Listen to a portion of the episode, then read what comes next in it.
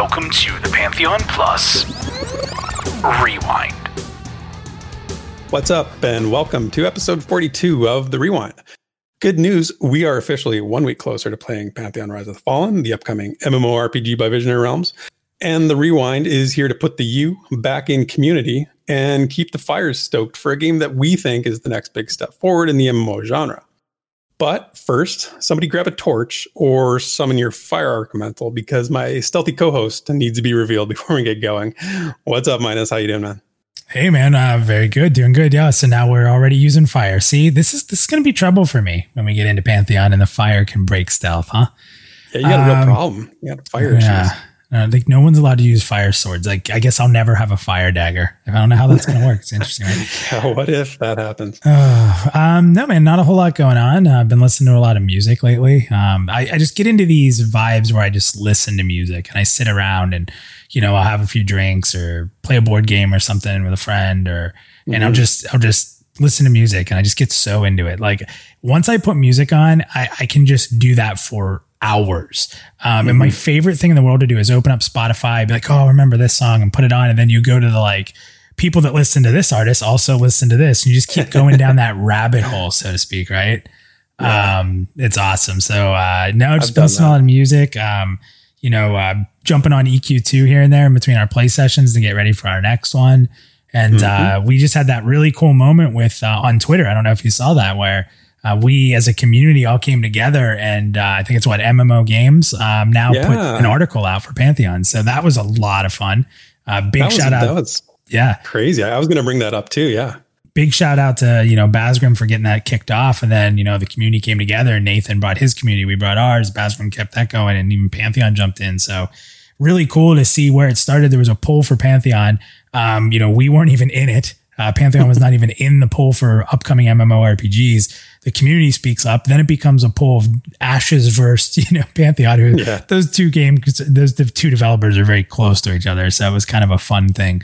But now you know MMO Games is committed to covering more Pantheon. You know they're going to put more articles out. They've already wanted to reach out to some of the content creators to have some discussions with them. So it's really cool to see like what the community did to kind of drive this media a little further forward. And and again, it's not just the creators, it's you guys like all coming to the call and voting for Pantheon and throwing your comments in. So it's a really neat yeah. moment this week that really shows why community is such a big deal.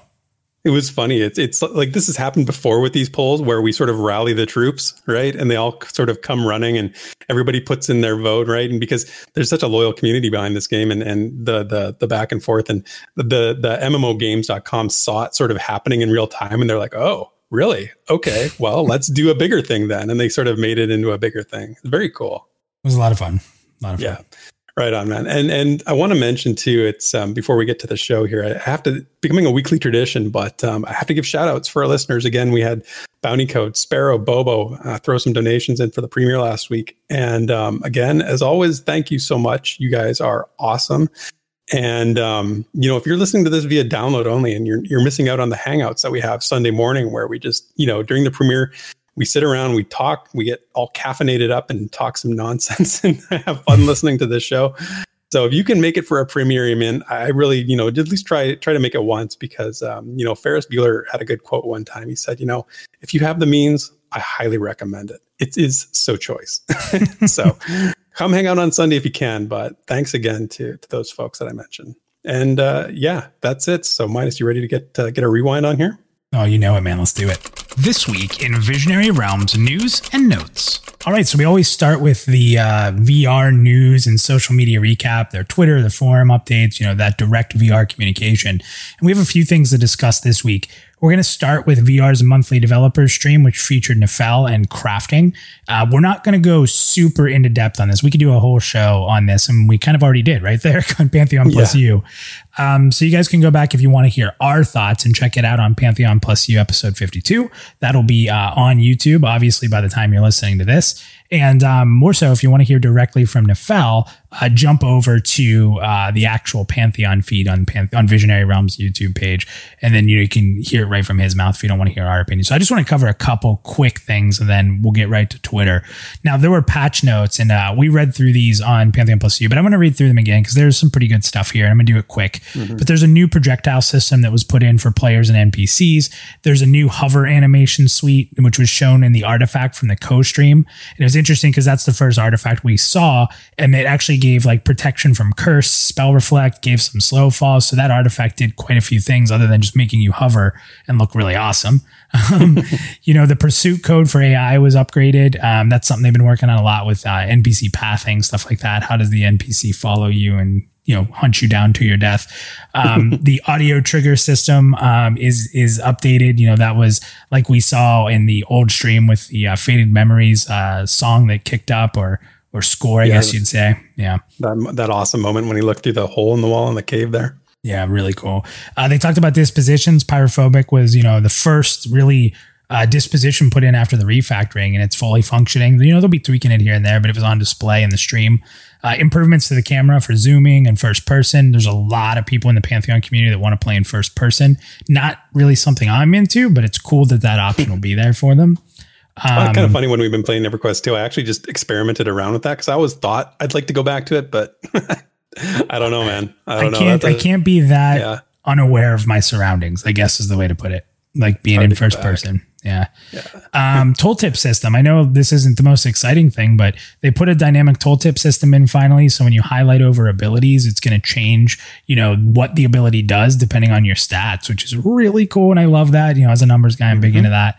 Um, and that actually is going to tie into something else we're going to talk about today, but really cool to see that. You know, you get a buff, you get a debuff, you put on different armor, you can actually see with hovering over your abilities how they change. And I, I just think that's phenomenal personally. Yeah, it's me too. Huge. Me too. Um, the buffs and debuffs, how they're shown on the NPC, is cleaned up. Um, defense now defends on positioning as a rogue, very important to me. I was backstabbing and getting parried every once in a while. It's like, hey, hey. Um, so, you know, there's no happen. more. Yeah, unless you're a monk, because we did get that little bean that monks apparently can block from behind. That's monks a pretty awesome. that's a pretty neat little thing. And uh, you know, as we talked about last time, there monks are next on the uh, list, I think. Yeah. So we yeah. should see a monk hopefully soon. Um, and awesome. then yeah, then obviously they put the base harvesting and crafting system in. So when you guys go back and, and check out that content, know that this is step one of many steps to getting the crafting system up. And what I'm about to say here is going to be short and sweet. There's a lot more to it. But essentially, crafting will feature six different position, uh, professions in which you'll be able to pick one. But then, even in picking that one, you're going to decide how you want to specialize within that profession, which I like a lot. It means that you know multiple blacksmiths can be different from each other and still support each other. Um, right. Um, you, yeah, right. So you're going to be able to gain base levels in all the harvesting jobs, which is interesting. So you'll be able to harvest at a low level. It looks like in all of the harvesting jobs, but um, at the same time, you'll need to pick two to specialize in. So again, sort of that. Um, okay, you can you can pick some easy plants. You can you can hit a rock to get some some ore, but if you want to be specialized, you're gonna have to pick two. And and I like that. I, am okay with mm-hmm. that. There's a lot of people who I think want to be able to have all professions and all harvesting, but I think it brings more identity when you have to make choice. What do you think on that? Yeah, choices are interesting. We, we've we've mentioned this with regard to classes. If you have everything available, you know the choices become irrelevant, and and everybody can just do everything. So I think it's the right move. I think it's sort of the obvious move, but um, still good to hear it. Yeah, some of the people that will fight back against that say that, oh, well, now just have a bunch of alts. Great that means you're going to play more. so, yeah, yeah, no problem. Well, I, you know, I said this on the show last night on Pantheon Plus U last night. I said, or uh, Thursday night, that um, you know, uh, I lost my train of thought. I wasn't going to say? I got lost in my own uh, time syncing up. But um, oh, that inefficiency is is games have made everything so efficient and that's a problem. There has to be an mm. efficiency for the for the in a game like in mmos especially because that's what causes other people to be involved right? If you can do everything very efficiently you don't need anybody else. And that's a point i made on the show the other night. Yeah. Now there's a ton of talk about the general gist of everything, uh, but but breaking it down, they they really want adventuring and crafting experiences to matter equally and to be uh, they use the word uh, symbiotic relationship between them. Mm-hmm. So crafting was going to contain molds and patterns that you'll be able to decide which types of materials you want to put into. And I think it's going to make crafting more customizable to make specific needs uh, for gear, which is kind of cool. Like when you're designing for a rogue who wants to, you know, be strength heavy or dexterity heavy or agility heavy, however you want to do it. You're really going to be able to make decisions based on how you build these things through the, you know, the patterns, the molds, or whatever you use, which is kind of neat. It's uh, it's different. It's a little different than that, what um, yeah, that point was really interesting when Nefel said that because he kind of like he was very acknowledging that you don't want to lean into that too heavily, right? Because then you get these like only warriors are going to be blacksmiths, right? Ones Yeah. that use strength as their primary combat stat. If it's if there's too much linkage between that and the crafting profession, so you have to be very. He said that I think the way he phrased it was, you know, we want to do it in a very sort of like a, a little bit of a vague way, so it's not all powerful, not all encompassing. Yeah, exactly. Um, I, just, I think that this is just going to help push crafting in a different direction than you know we typically see in MMORPGs, which is simply talk to somebody, learn whatever skills you can at the level, make a hundred of that item, move to the next one, etc. So I think it's going to add a little more flavor to it, and that flavor and the specialization hopefully means that you know you'll see some unique items that not everybody's going to be able to make, which is kind of neat. So. Um, yeah, very cool. Yeah, again, check out episode uh, 52 of the uh, Pantheon Plus U if you want to hear more in depth discussion with us in the community. Or again, jump right over to Visionary Realms and uh, check with uh, their direct link to their show, uh, their dev stream, I guess you should say, where you can just hear it straight from Nefel himself. So, And I um, think let's Nefel was actually going to post some stuff on the forums too. He was he was out talking on Discord today about you know other further questions. He he loves the forums, right? He's always been a forum Yeah. king. So Always. if you want further questions that didn't get answered on the stream, chances are you, they're probably on the forums. Go check it out at pantheonmmo.com. Yeah, for sure. So the next uh, thing we're gonna do is we're gonna jump into the Twitter posts from VR this week from Kilsin, and there's some actually some good debates. Um, the first one was uh, how much stat details do you want to see? And it's interesting because we just talked about the um, you know hovering over your abilities and seeing that real time change, and I think that's pretty awesome. So lots of different answers here and different feels for it. So we're gonna start with our buddy Furious Pierre, um, who says, right. "Please simplify stats. Period.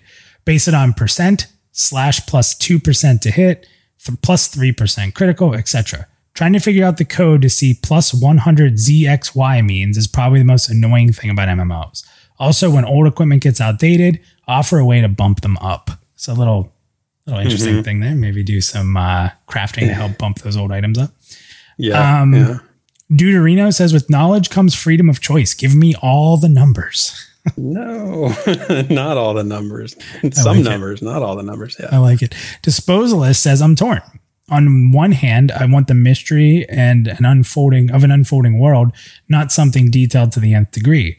On the other hand, there's nothing worse than getting to high level to find your character not how you'd like because you didn't understand the implementation implications of your choice. So, good point there, I think. Yeah, yeah. I might I might disagree a little bit just with regard to when you get to the year end and your character's not exactly how you like. You can't design it from the end to the beginning. You know, you just you can never do that. I mean, some people want to do that, but I don't think that's good game design. But that's just maybe me. Yeah. Uh, Jorgen Wickstrom says simple and advanced stats toggle so that you can see if you're interested and you can dig in. Um, toggles. Everybody just wants everything to be toggled. Um, people will figure out formulas and share it anyways. If you're upfront about it, we can help trap down odd bugs. It also helps people plan their gear, even when you're not a min maxer. I think that's a huge point. I think a lot of times that like people planning their gear or being like, oh, you know, I want to get to this crit level because that's going to make this ability work better. That's not necessarily being a min maxer. It's just experimenting sometimes. Just because people use numbers to get better or go after goals, it doesn't always make them a min Yeah. maxer. So That's what I was going to say. What you just said about goals, it, it's fine. Having goals is good. I I want my character. I have a goal for my character, and I if I don't hit the target precisely, that's okay too. I mean, the thing is, is that you know, um, I know MMO characters. You mean you spend a lot of hours developing them. It's not like a single player game where you can sort of give it a few shots, have a few different saves going on. Like this is your one thing. I, I understand that aspect of it, but you know, it's like if you have so much information that you can precisely aim it to the micro, you know, to the very nth degree, like like uh, disposalist said, I I don't know about that. All right. Well, the next one here was Elkoven. He said all. You'll see all the numbers. Is impossible to make meaningful decisions if you do know if you do not know what you are doing. Do think of that? Just Yeah, well, it clearly disagrees with, what I'm saying. It's pretty much the exact opposite of what I'm saying, but yeah. um, Serafina says, I'll just say this. This is a good one.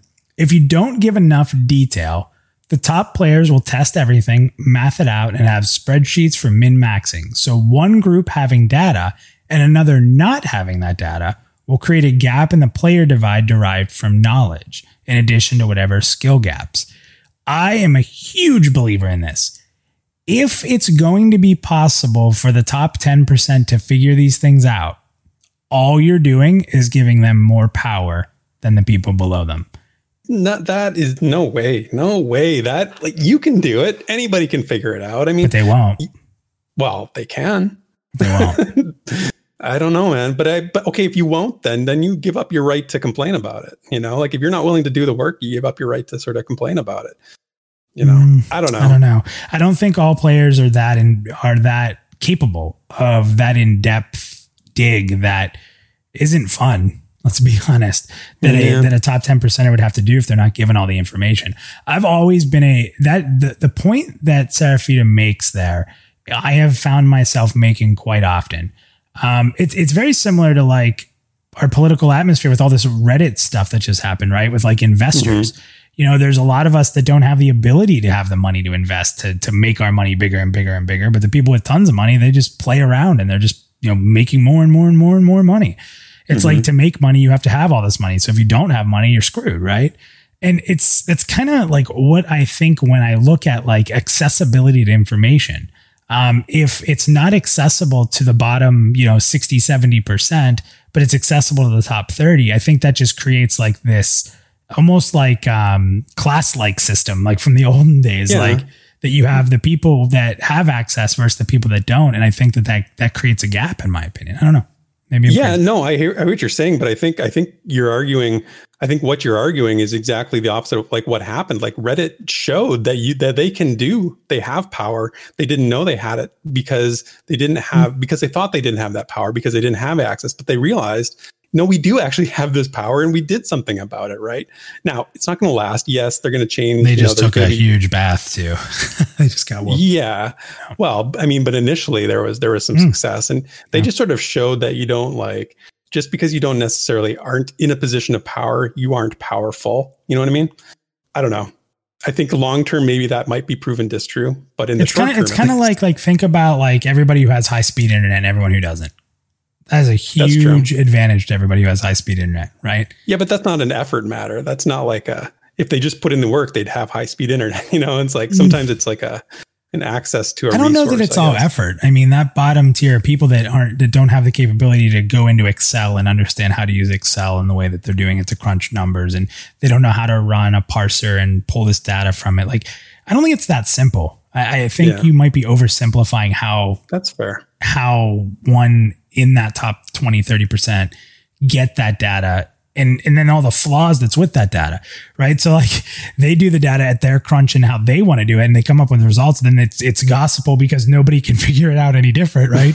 like the the errors that are there, movement, things you can't calculate, you know how you're supposed to move in a boss fight. None of that stuff can be calculated for the most part. So you're just you know you're believing the people who at least say no, here's all my data, right? Like that's how it always yeah. works. So I think the more accessible it is, the more that you can create clarity. And then if the game is built in a way that has choice and you do different things, then those numbers are going to empower the people that normally wouldn't have a voice to say, no, you can play this way too. Um, so I don't know. It's interesting. Interesting. Um, yeah, it is. It's a very interesting discussion. We probably go into that quite a bit. Um, but let's move forward. Uh, James yeah. Martini says none. So the, this is your guy. He says expose no raw numerical data whatsoever. And then he continues, mm-hmm. he says, one of the concerns was, what if I put points into something, but I'm already at cap? The way you address this is not by implementing hard caps, but rather using something like a log, uh, logarithmic. I can't say it. I can't say it. Logarithmic? Um, yeah, logarithmic. Yeah. yeah. progression. I know the word. I can say it in my head. I can't get it out of words. Um, progression for internal stats. You never hit a cap, but you get diminishing returns on investment. Um, right. So, so as a as a RPG MMORPG player, there's really no difference between hard caps and diminishing return to the point where it's useless. That's the same thing. So, hmm, yeah, interesting. I don't know. I mean, I think I think when you, I think if there are diminishing returns, I mean, that's one of those things that you'd have to figure out, right? Like you'd, yeah. you wouldn't know it necessarily but there's no hard cap. You just have yeah, to see like eventually. But most guess, of the time you, you know, play if you don't have those numbers, caps. you're not going to see that. Yeah, but most of the time yeah. you play in soft caps, not as much hard caps. Like there were hard caps back in the day where like, well, I have to get to this hit percent, I'll never miss. That was needed, mm-hmm. right? But yeah. most of the time you play in soft caps. So it, it, diminishing returns is no different than just having soft caps, in my opinion. So it's it's so funny. I come from like I'm so old that it's like my the, the hard caps were always like 255 because it couldn't go to 256 because of whatever the bits or you know or 512 was always the limit because yeah. you know things always function in those sort of in those uh, oh, uh, that's number sort of ranges. Yeah. The next one here is from decaying skeleton. He says detail in written language no formulas. This drives player interaction and discussion and most importantly to me discovery. Knowing class stats is enough for me but don't mislead me. For example to pump in into agility thinking i'll dodge noticeably higher number of attacks for those who want details, they can enjoy figuring it out and sharing amongst the community. Inevitably, the knowledge will spread. I feel the formulas are a shortcut to omitting viable gear that took development time and effort, by the way, leaving players to seek only the quote best. Side note, I liked how gear in Final Fantasy XI had small gradual stat increases, each point mattered, and having some low level gear viable at high level. I was not a fan of gear swapping though, so the challenge against others to obtain those pieces. Uh, so he says, looking yeah. at you, leaping Lizzie. So um, a lot of good points there. I thought that he made. Mm-hmm. Yeah, so, it's well thought out, well thought out three tweet. yeah, three tweet. I like that. Um, you might have just coined a phrase there, a three tweet. All right, hashtag three tweet. Hashtag three tweet. You can't go to four. One, two, three. What happens? It's like Monty Python, right? If you go past three, you've gone too far.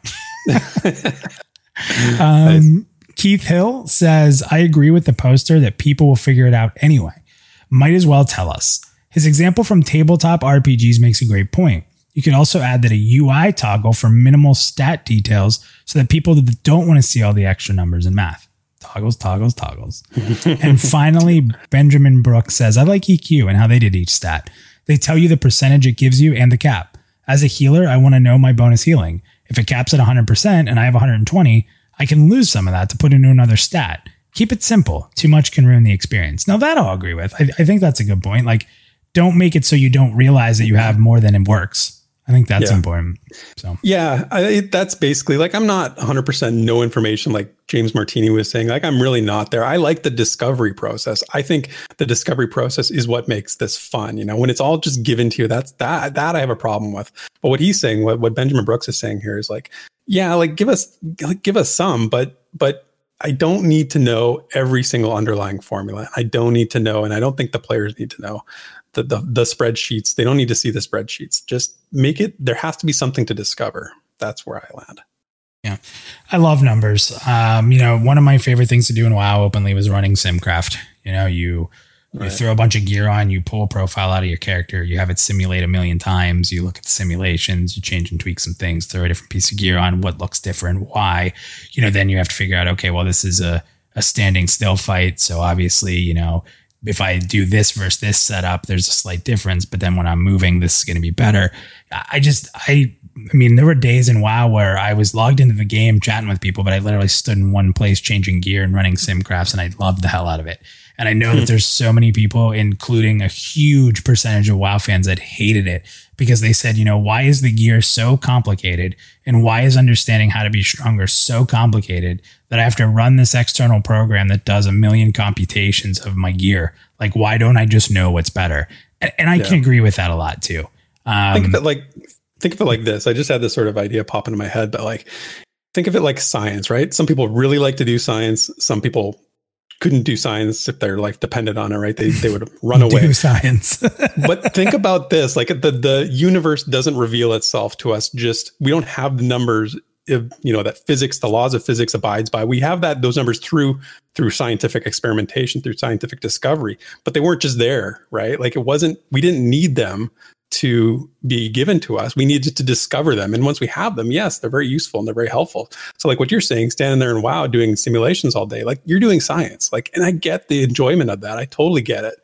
But I think that's the discovery process, right? You can't just yeah. have it handed to you. Then it's like, it just takes away the magic of it. Yeah, maybe. I don't know. It's uh it's a great I mean it's I could talk forever about that. You know how into that type of Yeah, stuff yeah. I am. So I'll leave it at that. We both uh, we're a little different on that one for sure. But yeah, I get it. I mean, right, like somebody discovered the internet. If we sat down as smart as we think we are and had to describe how the internet works, we probably wouldn't do it nearly well, right? But we can use it and be happy it's here. So Yes, I will. that's right. I will use my scientific analysis on the internet to continue to use it. So the next one here, uh, final topic from VR is limiting coin. What are your thoughts on forced coin limits? This is a weird question to me. Uh, Nathan Napalm said, although there's no, although there is bound to be some sort of limit to the coin, uh, as eventually there has to be a number of digits the game can no longer account for. Uh, it always bums me out to hear what that limit is. Limitations just bum me out in general for some reason. Uh, Nima Faye said the only way I can see it working is if currency is placed in inventory slots like Diablo 1. So it would naturally be limiting by its inventory size. But since it probably has its own currency tab, it just seems like a needless reaction. Uh, it was interesting bringing up the old Diablo 1 inventory slot. Um, Basgrim was actually in on this. He says an artificial limit feels lazy to me. I'd almost rather coin weight, uh, coin have weight if needed, but even still, that's not my idea of fun. I think you're better off putting more thought into how much money NPCs give and offsetting that money with money sinks to keep inflation in check. Uh, Walking Way says I can see uh, coin weight limit slash or weight slash limit being a good way to get people to reset their camps. Um, if you've seen a camping spot for hours and you have to go back to town or a bank to dump your goods in coin, allowing other players a chance to camp, it's a pretty slippery slope, though. He had to throw that in, didn't he? Um, the old slippery slope. No, I'm kidding. Walking waste. That's just a trigger word for me. Um, if you're going to force weight limits or coin limits, you should have a good system for managing inventory space and a good reason for doing something like this. There could be a lot of people upset that they have to reset just because there's an artificial limit on coin. Um, Mark S. Moore said, I would be in favor of this, but I admire part of what my what is my bias of always being the outlaw outside of the hyper rich. Yeah, truth there, Mark. um, I also understand that digital wealth and commerce are gameplay akin to any other system for many. The impact on gold farmers shouldn't be dismissed either, though. That's interesting. Like That's if money weighs one, so much, yeah, it's gonna hurt farm- Um, Manuel uh, Garcia said, "Interesting topic. I don't think there should be a limit. It will depend a lot of on a lot of factors: drop amount from mobs, hidden treasures, sell versus buy prices. There will always be a lot of different players. Me, for instance, I suck at making money. Yep, high five, Manuel. high five. Um, Gaming fanatic says, uh, I think that is a hard question to answer. You want players to be able to make as much money as they can, but at the same time, gold farmers can infest the game.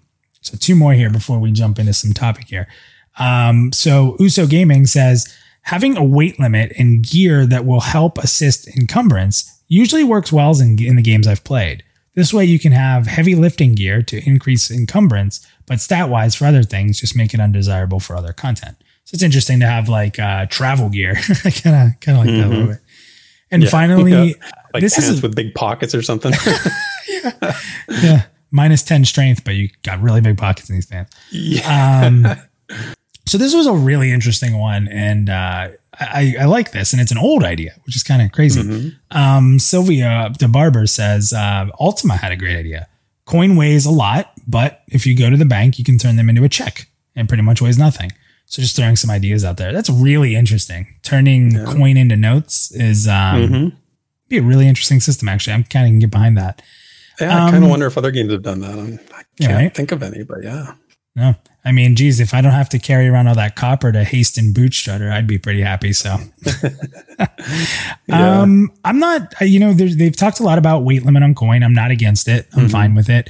Um, I've, I'm never someone who has a ton of money. So, you know, we talked a little bit about crafting the other night and like how I'd hate to have to constantly go back and forth to put my crafting materials in. That would be frustrating. But for money, I don't know. I, it's, you know, that seems like a rich person problem and I'm never going to be rich. So I guess I'm not too, uh, I'm it's not, too, a problem you have to solve. Yeah, I get it's it. not, yeah, it's not a, an issue for me. What do you think? Anything on that at all? Yeah, it's an interesting question. I'm I think of it like what problem are you trying to solve, right? Like what what is the problem that limiting coin is would be trying to solve? Is it like is it gold farmers? Is it um, you know, economy uh, controlling people from becoming, you know, robber barons of some sorts, you know, like I don't know. I don't really see I don't know what problem it's solving necessarily. I um I think there are probably pretty creative ways that you can address it. The coin weight thing, I wasn't a fan of it at first when we talked about it a little while ago, or when VR announced a little while ago, and um, I I've kind of come around because I understand a little more about the uh, why they did it. You know, in terms of like controlling um you know items and and making a gold sink, making banking, making um using a bank useful, having a purpose, that kind of thing. So I don't know. I'm just not sure what kind of issue limiting somebody how much gold they can have. Like it doesn't say like on your person or in general in total, right? Like if if it's in total, like again, what problem are you solving? Like, why can't my yeah. bank account have millions of millions of dollars in it? Like, I'm not sure why that would be a problem. But I've learned in games, one of the things I've learned in games is that it's easy to hoard gold and it's better to spend it because when you spend it, you are always hunting for more. I tend to like, I try to I try to spend my money as soon as I get it because that way I'm always like hungry for the next thing that can I can have more money with, you know. So it sort of feeds my my gameplay loop a little bit. But um, maybe that's what they're going for with this. I don't know. Yeah, maybe with crafting, having all these like exclusive items that'll drop off enemies, maybe I can be rich by just selling all those things. We'll see. Yeah, there you go. all right, well that's it for VR news and notes. A little long this week, but Derek, let's uh, let's get to the next segment here. When the Pantheon community speaks, we listen. So let's dig into the forums and fan projects to see what the discussion's all about. Okay, so this week's community discussion, we're going to look back at the developer roundtable with uh, Chris Kuripan Rowan, who is VR's chairman and CEO.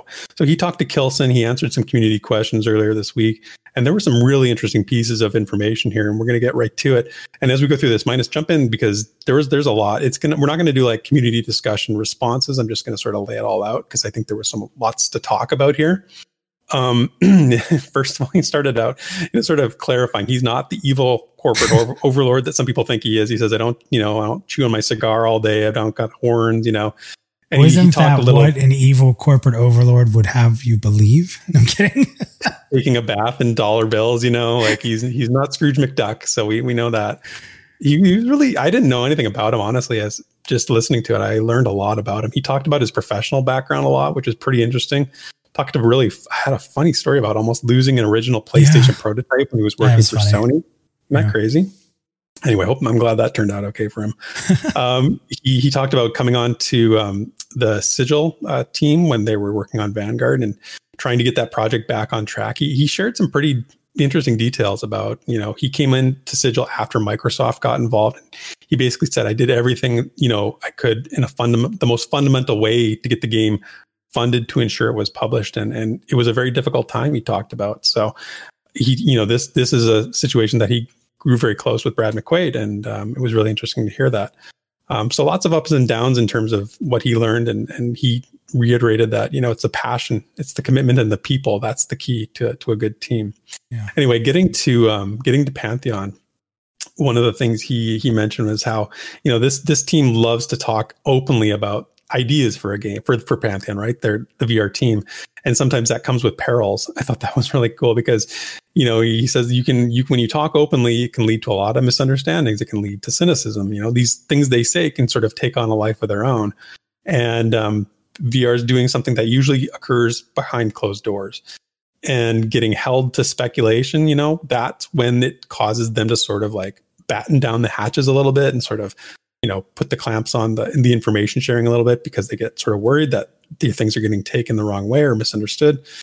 Um, you know he he just basically affirmed that you know 100% he wants to share information. Um, it's just trying to find the right balance. He gave the recent example and i think this is important for the community to hear because i saw this too. You know he was talking about um, the idea of a progress tracker for the like for the 2021 for meeting the road to alpha the roadmap sort of idea that was something that was discussed um, in the VIP forums. And he said this, you know, it was it got lost in translation basically and turned into something like oh okay they have a progress tracker that's happening he said no that's not something i often doing. wonder you know we're here and, and let's be honest pantheon plus the plus is for positive the positive is for you know being positive in the community there's a lot to it right so sometimes yeah. i wonder like with our excitement and when we talk about the little things we hear like how many times we, we accidentally contributed sure. to this and i feel bad right like when you hear that like we're never mm-hmm. trying to do that we're just we're all really excited right so it's, well, it's, it's, always layers of translation, right? Yeah. Yeah. Oh well, we're not going to stop. Sorry. that's right. You know, well, we'll just we've gotten this far. We're going to keep going. So hey, listen, yeah. there's an easy way to stop us. Just give us a lot of exclusive content. Get uh, give us some dev interviews. You know, let's book up Pantheon Plus with a lot of uh, insider info, and we won't have to speculate, right? So that, that that's right. That's a very good solution. Uh, one of the questions that Chris was asked was, um, "How important is the evaluation build for this project?" And we talked about this a couple episodes ago. But he he gave some more insight. He said, you know, they've shown it to potential partners previous to this in bits and pieces, but this is something they can hand off to them. And he said there's enough things that are completed in this build. Um, he said he showed them, you know, to one just that very morning of the interview that he did with Kilsin, and they've had partners interested for a while, and they've actually gotten good constructive feedback. And he gave a couple examples which I thought were really interesting. Um, quality of life features, things that we might not see, but but they're paying attention to. One was key mapping. And he said that that was one that kept coming back as, you know, from the people they've shown this to is like, okay, we got to do something about this. Another one was um, this was interesting. Light sources being persistent, like when your tor- torch is sheathed. So like during climbing, so you lose your light source. It's like, hmm, that that seems like a thing that could be made easier, you know. Yeah. Um, and then uh, and then of course the first sort of thirty minutes of the um, evaluation build, we mentioned it. It needs to be they're a little more hand holding for the evaluators, right? Not for us fans. We don't want that. We don't want hand holding. But for, for most prospective partners, that the, the ones that they've spoken to, that's what they're hearing, right?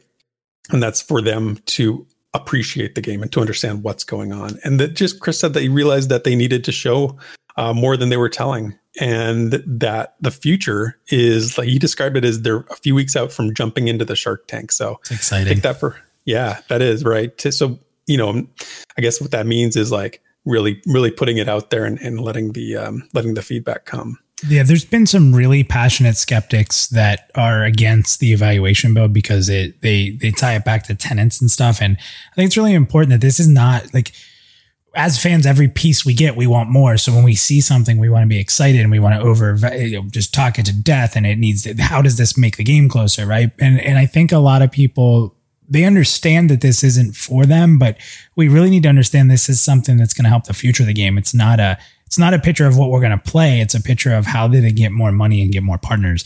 Um, you know, and it's funny because, like you said, like these are the things that these evaluators want. That handholding we don't want, but they need it. It has to happen so that someone who's going to put a ton of money in this game or become a publisher is willing to toss millions of dollars, and they can't have these questions.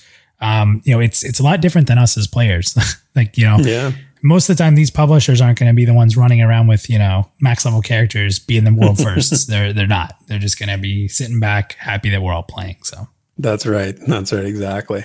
So the real the real interesting stuff came in the next question. It was asked a very general question you know what's on the 2021 agenda? And um, you know his top item chris's top item was partner business development and preparation for growth. Preparation for growth. Um, so those are you know those are very big big ideas. Um, but he said as money comes in, you know, they need to be able to put that money to work, which is definitely true. Um, and he said they're driving hard towards alpha in 2021. So, you know, that alpha word has come up now. We heard it in the producer's letter. We've now heard Chris talk about it on, you know, on their their forums. So um, what needs to be done? He said not much to do on the programming side, which is really kind of cool. You know, the code base is yeah. very solid. Now, here's where we get in what what he did say needs to be done. And, you know, it, it, it is a big thing he talked about being able to switch out the network stack for scalability. Um, he he talked a lot about the homegrown, how they're they're homegrown, highly scalable uh, network, and this is something that um, Ben Dean had mentioned on uh, Nathan Napalm's interview with him about how they're proud of this technology that they have. But he said it's a big commitment and it's going to take all hands on deck, and they basically have to can't do much else while that's going on. He sort of framed it like um, major surgery, right? Like they do have to do this big technological piece that is going to pause their development while they do this. Mm-hmm. Um, so being honest, I really felt like he was very honest, and there were some things that were probably like, you know, not easy for him, or he didn't want to like say it. But you have to you have to be honest with your with your fans and say this. So um, he was talking about how this technology really makes the bottlenecks not technological anymore. Um, it's all about scaling the pot, the design, the game design for populations and, and designing around population density, that's becoming the challenge rather than technology anymore.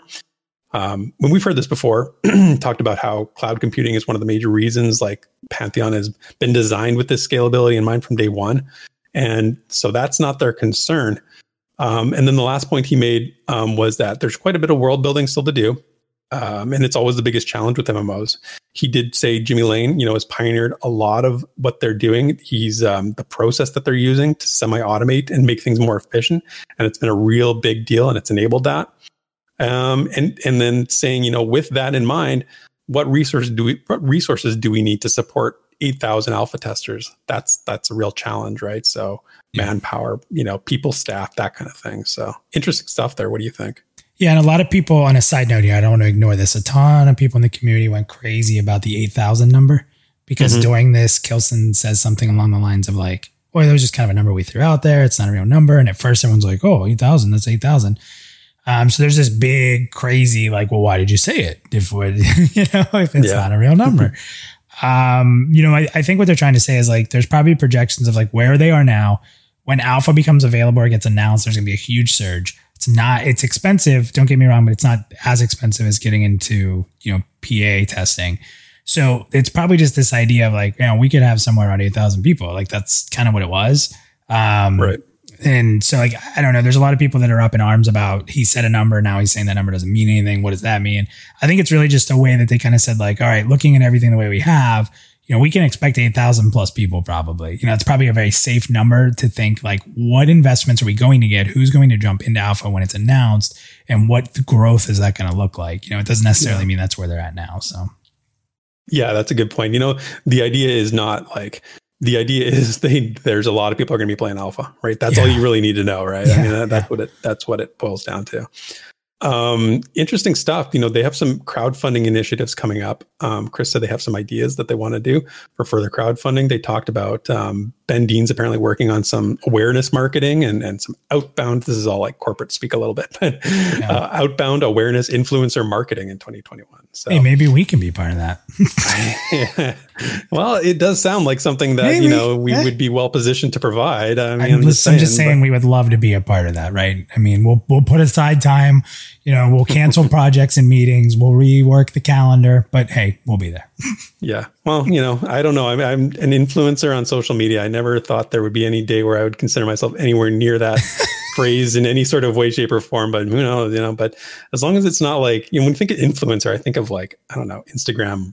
You know, flavors of the month sort of thing and all these weird things. Yeah. But who knows. Just knows? get ready to dress sexy and talk about energy yeah, drinks. Okay. Right I'm trying to play it safe with what I say here. I'm like, I don't want to talk about like, you know, so, whatever, so for anyone listening to the rewind right now, here's what you have to look forward to in 2021. Derek's going to get sexy on Instagram and he's going to be pitching uh, energy drinks you've never heard of. And we're going to be good. So that's right. Yes. I'll use many filters to make myself look so good. You'll have no idea. Uh, anyway, moving on from that, we got um, more detail about um, uh, their investment, and he talked about bringing um, uh, Gina Jana Russell back as the manager of HR, and that's an example of preparing for growth, which I agree with. Um, he, one interesting thing here is the question: What does alpha build look like? Um, you know, and, and, Chris did talk a little bit about how that terms become subject, subjective in the in the industry. You know, pre-alpha, alpha, beta is very subjective these days but we are using the term in a very condition, traditional sense. So alpha means major feature complete version, usable, but not complete or polished, right? Not in a complete or polished form. So feature complete is not the same as complete, right? And you have to understand the difference there. Um, and he said, when we have that, we go into alpha. So that's very clear. That's a very tangible thing to say. So I really like that. He also re um, clarified some of the misconceptions about the refactoring, and we've seen this in some of the comments. I think in, in some of the rewinds that we've done and other videos. Wow. That refactoring stuff keeps coming up, saying they've started over, and you know he he, he just reiterated every MMO goes through this. This is not an abnormal process, right?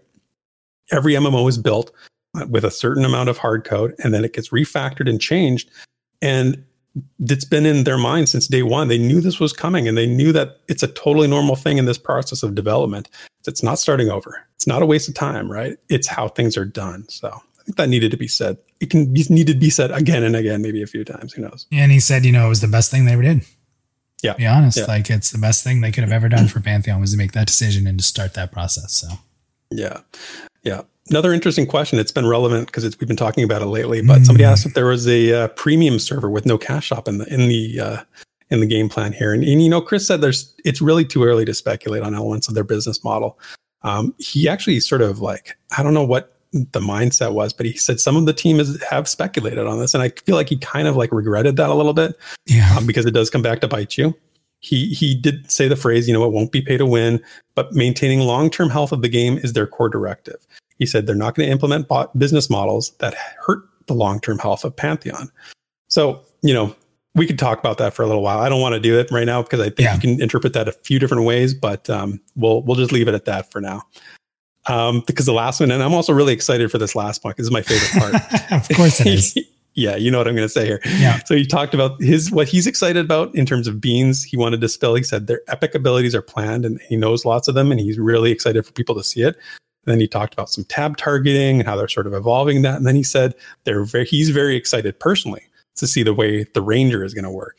Um, so he's got a real something going on with the Ranger that he really likes, and I uh, that's music to my ears. Um, I cannot wait till they start showing the Ranger off. Um, it is going to be epic. And oh, and he threw in gnomes as well. He really likes gnomes, but who cares about that? We care about the Rangers. Don't worry about the gnomes.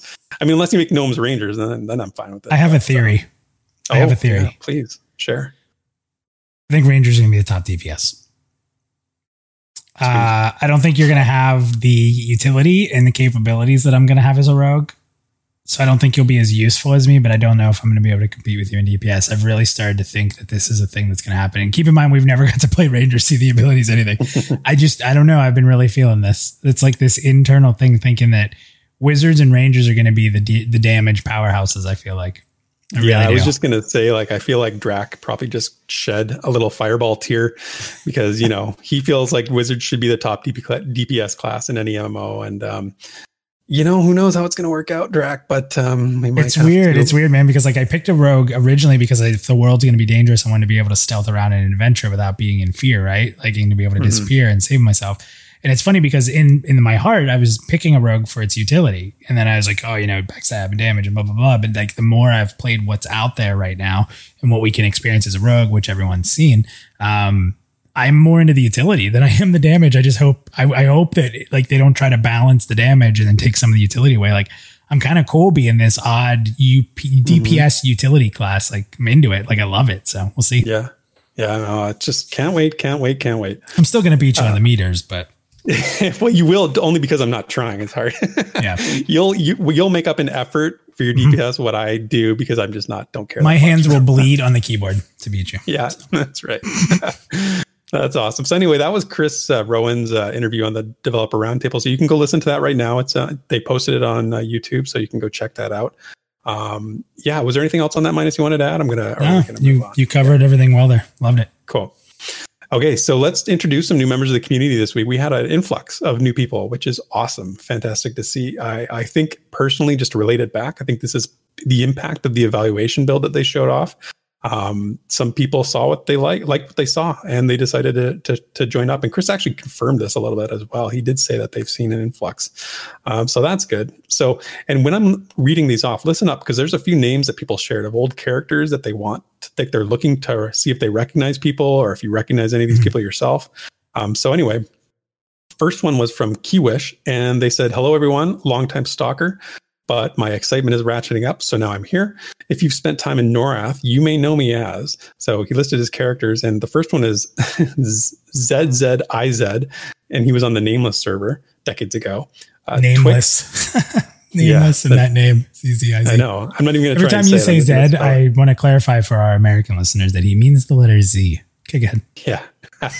for you and the rest of the uh, the non uh, imperial English Queen's English speaking world, I guess. Zed. I always think of Pulp Fiction when I hear Zed, to be honest with you, just because, you know, Zed's dead, baby. oh, jeez. Anyway, he also played Twixt on the Al'Kabor server, uh, Bolero on Agnarr, and on P99, his name is Keywish. So if you recognize this person, then uh, stop by the forum, say hi.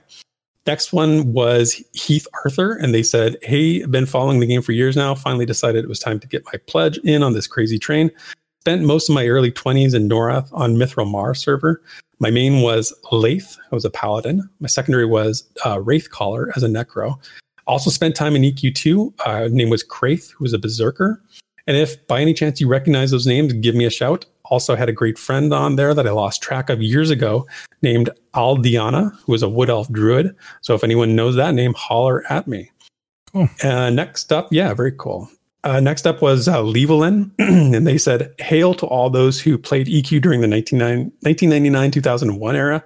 Longtime lurker here with plans to upgrade after the Bard reveal, a class I hope to main, and a second class being a Paladin.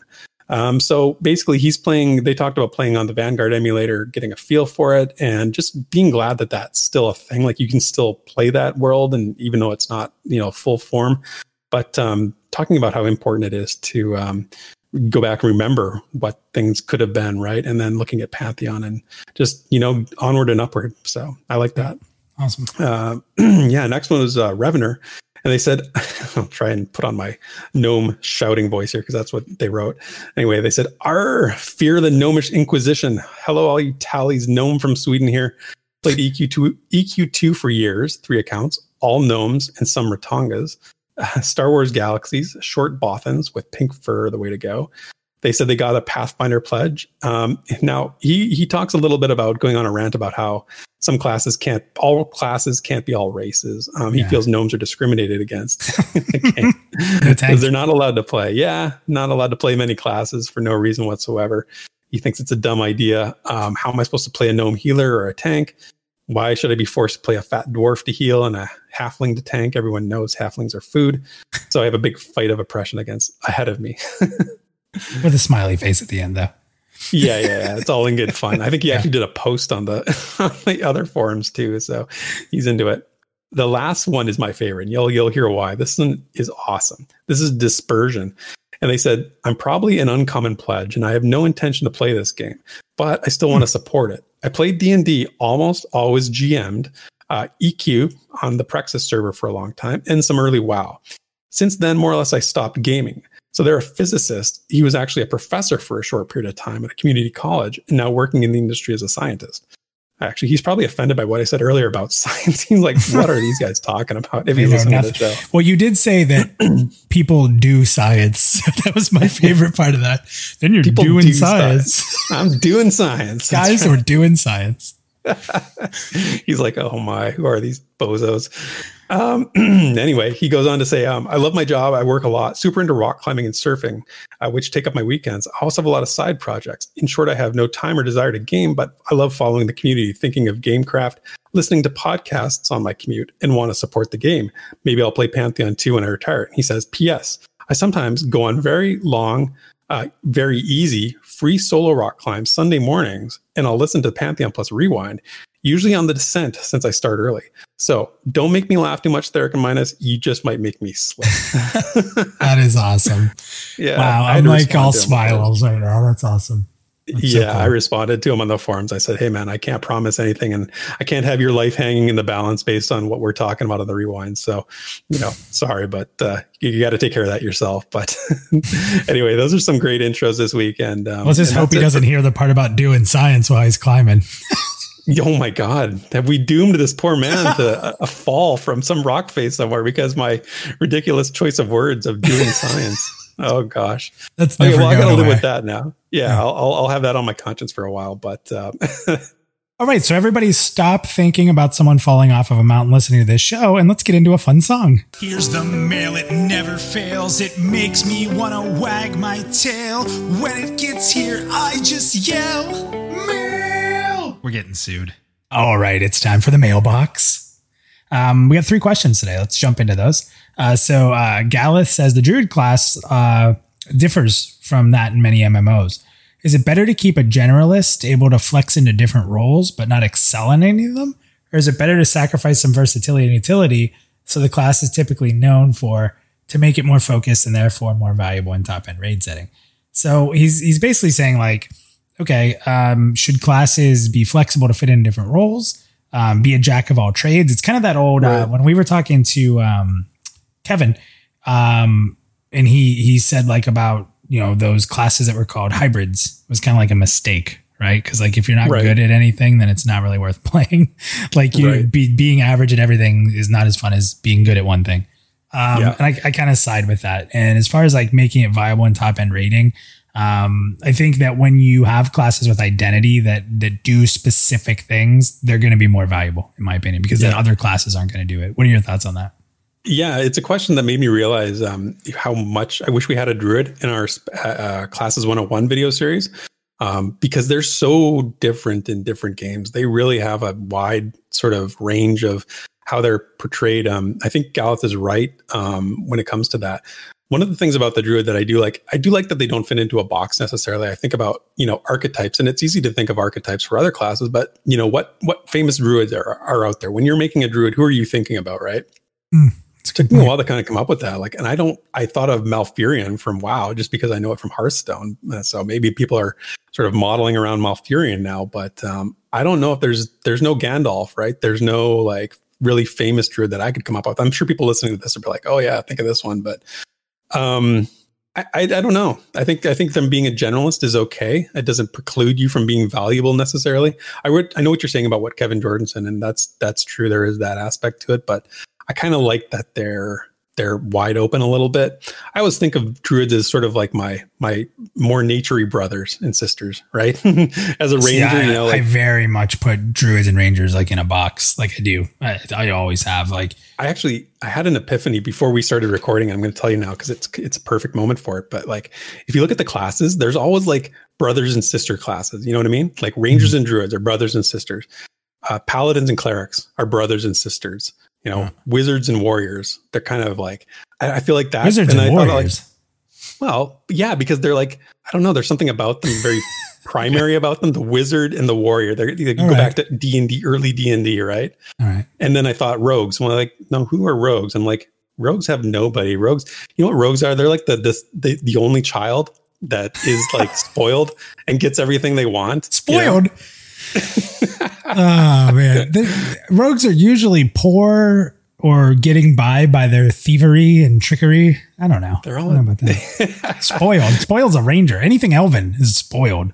Get out of here. Oh, I don't know, man. I, I well, when you find out what the what the matching class for the rogue is, you let me know. I don't, I don't know. They're kind of like only children in my mind. We're unique.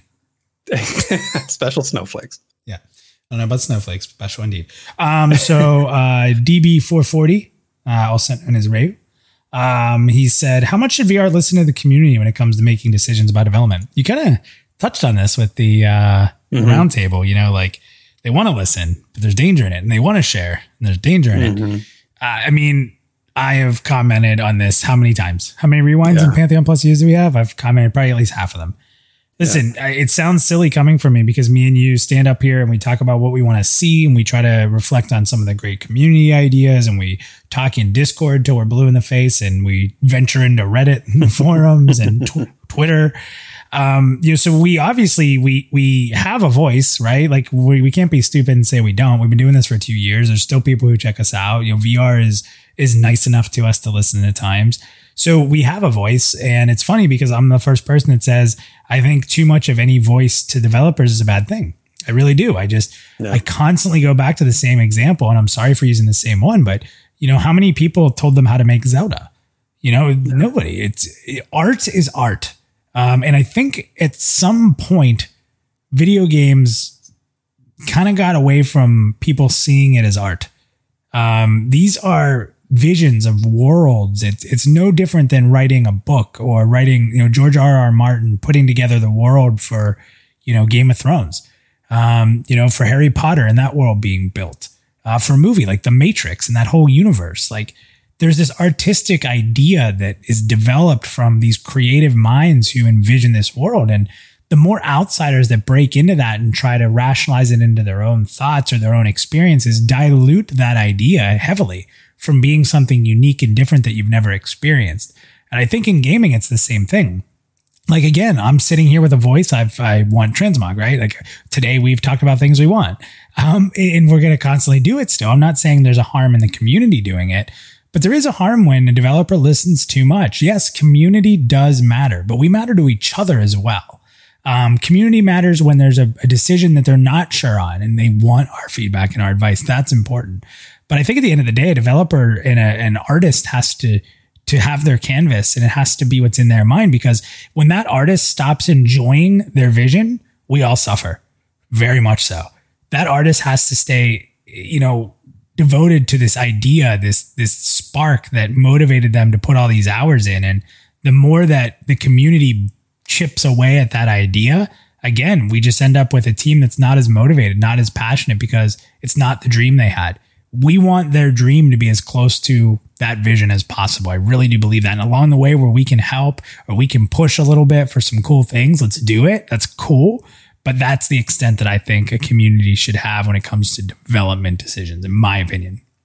That that is beautiful. I could not say it better myself. What you just said, you should you should frame that, put that up somewhere, write that down because it was a that was a thing of beauty, man. And you, you just nailed it, hundred percent nailed it. I, I'm not even gonna try. So well said, dude. Well, there you go. It only takes uh, what forty two episodes, and I get one right. oh, right. Um, no, no. Final, right. final question in the mailbox here, Ogre Two. Um, what are your thoughts on world buffs? Are they good and fun, or are they something that they should be avoided? And I kind of asked him, like, okay, clarify. I thought I knew what he was talking about. Just clarify so I don't go off on a tangent. So he lists an hmm. example uh, for Onyxia. When it would die in WoW, you got her head, and then you would go to Stormwind and you would turn the head in right? And what they do is they'd hang the head up on this big display, and everybody would get a big buff. Um, and basically, then people that were in high end guilds would use this buff or plan these world events to happen at the same time so they could be buffed up a little to go, you know, attack these raids that were still difficult or new. Um, so, uh, what are your thoughts on something like that? Um, I, I kind of like it, but I kind of like it to be out of the player's control. You know, I don't mm-hmm. want I don't want it to be something that can be triggered by other players because it'll get abused and it'll get. I mean, to a certain extent. I mean, I don't know how much they could abuse it if it was a super difficult thing to do, but um, I'd rather it be something like, okay, we know in we know in Pantheon, we know in the world of Terminus, um, once a week um, on Wednesday nights, it's um, you know druids have a little bit extra, casters have a little extra oomph in their spells. And maybe Fridays are, you know, for you can give it a world reason, you know, give it something like that. The cycle of the some, moons. yeah, right. Exactly. Good point. Yeah, that's right. Cycle of the moons and something like that. I'd rather be out of the player's control. So I don't mind it, just don't want it to be abused or gamified, I guess. Yeah. No, I, I kind of agree. I mean, it was, I, I think, I don't know. I don't think that the Onyxia buff was ever that big of a deal. Yeah. Um, yeah. it was fun. Like small. Yeah, I mean, but I get it. Like, you know, every people will use any advantage they can to try to get ahead. Um, yeah. And I don't think that you necessarily design for that small percentage. I think there's probably more people who had a lot of fun with it and just got a little bit extra buffs as they ran around the world with their groups and stuff like that. And I think that there's not really a lot of harm in that. I kind of like it. I think it's fun. It's something different. You go to town and there's fireworks going off. There's a big dragon head hanging there. You're like, oh, cool, you know? Yeah. Um, announcements cool. and stuff. It kind of just makes the world feel alive. I kind of like it. For sure. For sure. I can get behind that. All right, well, that's it for the mailbox. On to you. Sit back and relax. It's time for The Lore You Know. And now, a continued reading from the Book of the Avaloth, Primer on the Human Pantheon of Deities. Osari, He Who Rages. After descending to join the cohort of the Ravaging Lord along with Hathis Krebjil of the Archai, Osari enjoyed great success against his former race.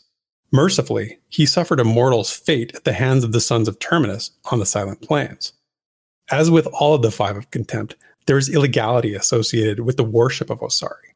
Temples and shrines to Osari are by law destroyed immediately upon discovery, with prison terms levied among the participants. Tokens and depictions of Osari are similarly outlawed, but some vengeful mortals keep these items buried beneath their cloaks, and bodily markings similarly covered in those depictions, the head of the defrocked god is often missing, though he still holds his twin axes, Thrash and Profane. Despite this persecution, his name is still invoked, most often by those seeking vengeance, or used as a curse by those who have been empowered by great anger. And that's the lore you know. Well, that wraps up another uh, great episode of The Rewind. Great, I say, because it's fun enjoying it with you. And hopefully, everybody listening also thinks it was great. Otherwise, we may get canceled. Just kidding. um, Theric, awesome job today. Thank you very much to everybody out there who hung out with the live chat. I wish I could be there more with you guys, but enjoy Theric's wonderful presence there in the uh, chat. and to thank you again, um, we will continue to highlight those who do support us and with those donations and those small little bits that really mean an absolute ton to us. So Um, Theric, thank you for always, you know, sharing the names of those people who go the extra mile to help us succeed.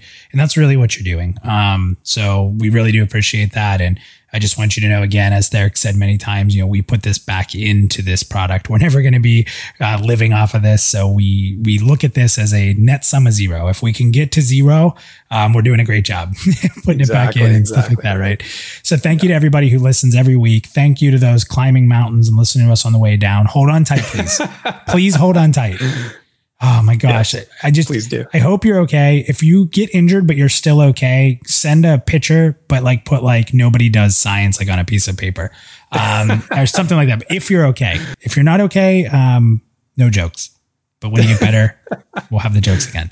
Um, so everybody, thank you so much. Theric, thank you for another great episode. Don't forget you guys can download this. Uh, if you don't want to listen to it on demand, uh, just, you know, subscribe to us on any podcast, really anything.